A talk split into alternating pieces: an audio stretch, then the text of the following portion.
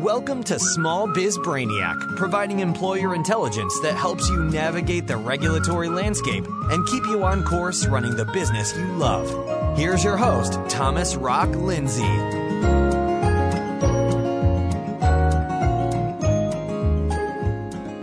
Today's episode is different. I'm calling it a soapbox session.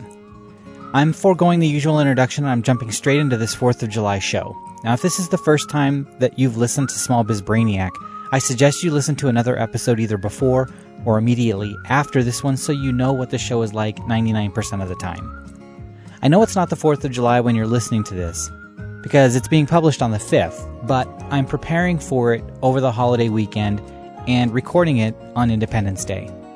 This is episode 45, and I'm calling it This is Jennifer. Now, that may seem like a strange name for a Small Biz Brainiac episode, and I suppose it is, but it will make sense in a minute. Now, last week I was preparing an episode on paid time off, and during my research, I came across something that really lit a fire in my soul. There is no federal paid time off law yet, but I wanted to see what the U.S. Department of Labor is up to on the subject. The DOL is constantly trying to increase their control over the labor market. They would love nothing more than to regulate every aspect of the employee-employer relationship. I'm sure they stay up late at night, twirling their thumbs, laughing and modulating evil tones as they conspire to one day dictate every action involving labor. You know the saying about the camel's nose in the tent, right?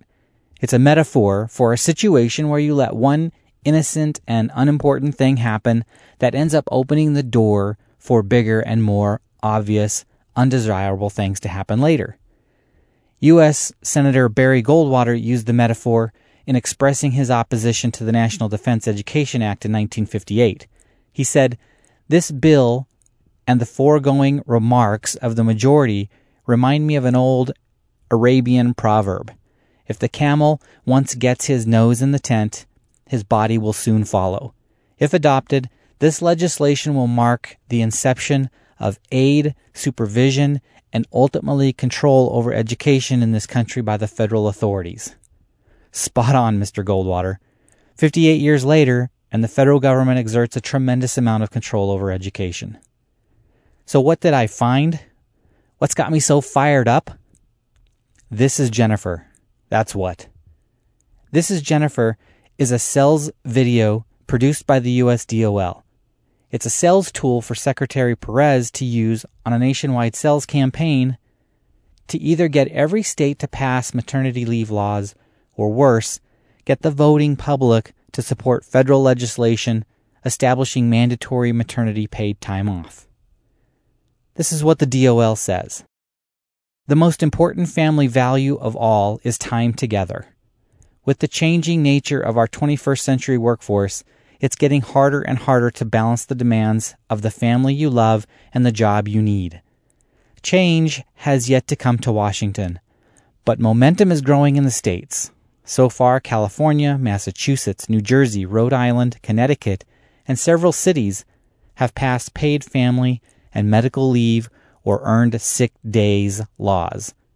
It's time to update workplace policies that are stuck in the past and give more Americans paid leave to care for those they love or their own illnesses without risking their economic security. It's time for us to #LeadOnLeave. We've got to break this down sentence by sentence. Let's start with the first one. The most important family value of all is time together. Really? For everyone? Well, maybe honesty and integrity are more important to some families than spending time together. A lot of people think serving God is more important than spending time together. Maybe charity work or fitness are more important. Besides that, a lot of people don't even like their family, so spending more time together isn't their most important value. Next, with the changing nature of our 21st century workforce, it's getting harder and harder to balance the demands of the family you love and the job you need. No, it isn't the changing nature of the workforce. It's the growth of government, taxes, and inflation. And just because you keep changing the formula for calculating inflation doesn't mean it doesn't exist. We're not stupid. We go to the grocery store, and we see the shrinking sizes of the cereal boxes, while the prices stay the same or even go up a little. We buy clothes, and we see that the prices are going up and the quality is going down, and our health insurance plans are getting more expensive as premiums rise and benefits decrease. It's the fact that the Fed has orchestrated the loss of 96% of the purchasing power of the dollar since 1913. It's the manipulation of interest rates that distorts the cost of money, that leads to easy credit, that causes people to spend beyond their limits and turn them into credit slaves. Besides that, some people love their job and like going to work more than they like being at home. It's a reality. I'm not one of those people, but they're out there. Next is change has yet to come to Washington, but momentum is growing in the states. So far, California, Massachusetts, New Jersey, Rhode Island, Connecticut, and several cities have passed paid family and medical leave or earned sick day laws. As it should be. Leave it to the states to decide for themselves. This isn't the federal government's job. I hope this change never comes to Washington, because a strong federal government is not what this country is founded on. This was a union, a coalition of independent states who wanted to pool resources and have a community clubhouse, not a master-planned community dictating what type of plants you can have in your front yard. Next is, it's time to update workplace policies that are stuck in the past and give more Americans paid leave to care for those they love or their own illnesses without risking their economic security.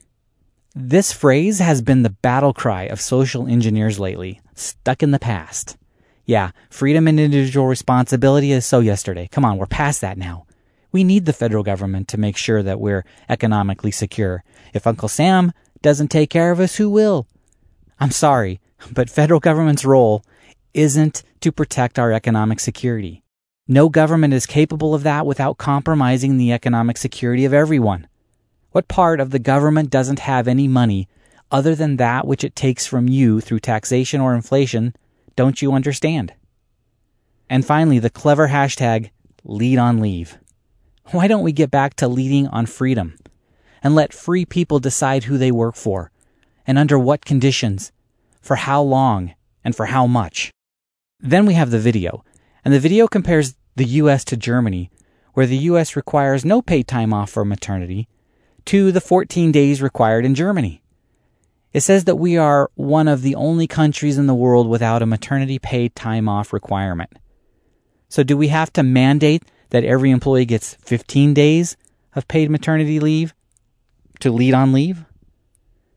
The DOL's agenda goes far beyond maternity leave. It's not about maternity leave. This is just the low-hanging fruit. I mean, who in their right mind is not for forcing all employers to pay for 15 days of paid maternity leave? Do you think it won't come at the expense of something else, like pay rates or vacation time or benefits?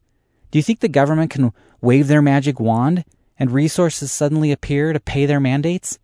You're not a wizard, Mr. Perez. Now, I want to be clear here. I'm for paid leave. I'm a huge believer in it. I think every employer should offer it. But not every employer can afford it. Whether it's a good idea or not is not the issue. The issue is freedom. The issue is the proper role of the federal government. We need to lead on freedom, not on paid leave.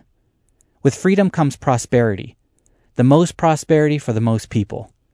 Freedom is how we became the greatest nation on earth. It's how we became the richest country on earth.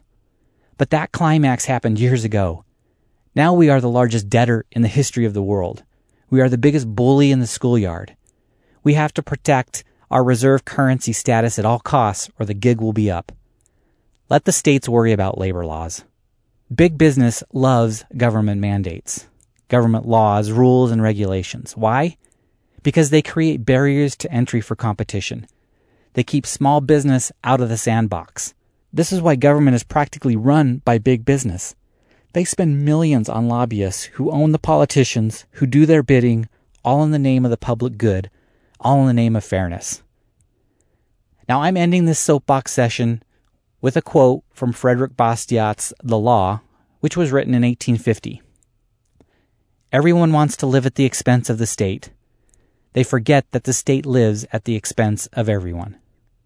Thanks for listening. I hope you had an amazing Independence Day. Let freedom ring. Thanks for listening to Small Biz Brainiac. To get your questions answered by Thomas directly, visit smallbizbrainiac.com. And for more employer intelligence, be sure to join us again here on Small Biz Brainiac.